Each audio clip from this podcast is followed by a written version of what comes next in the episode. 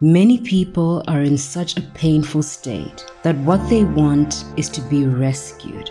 The reason why God rescues us is because He loves us. His love heals, it restores, and changes even the darkest circumstances.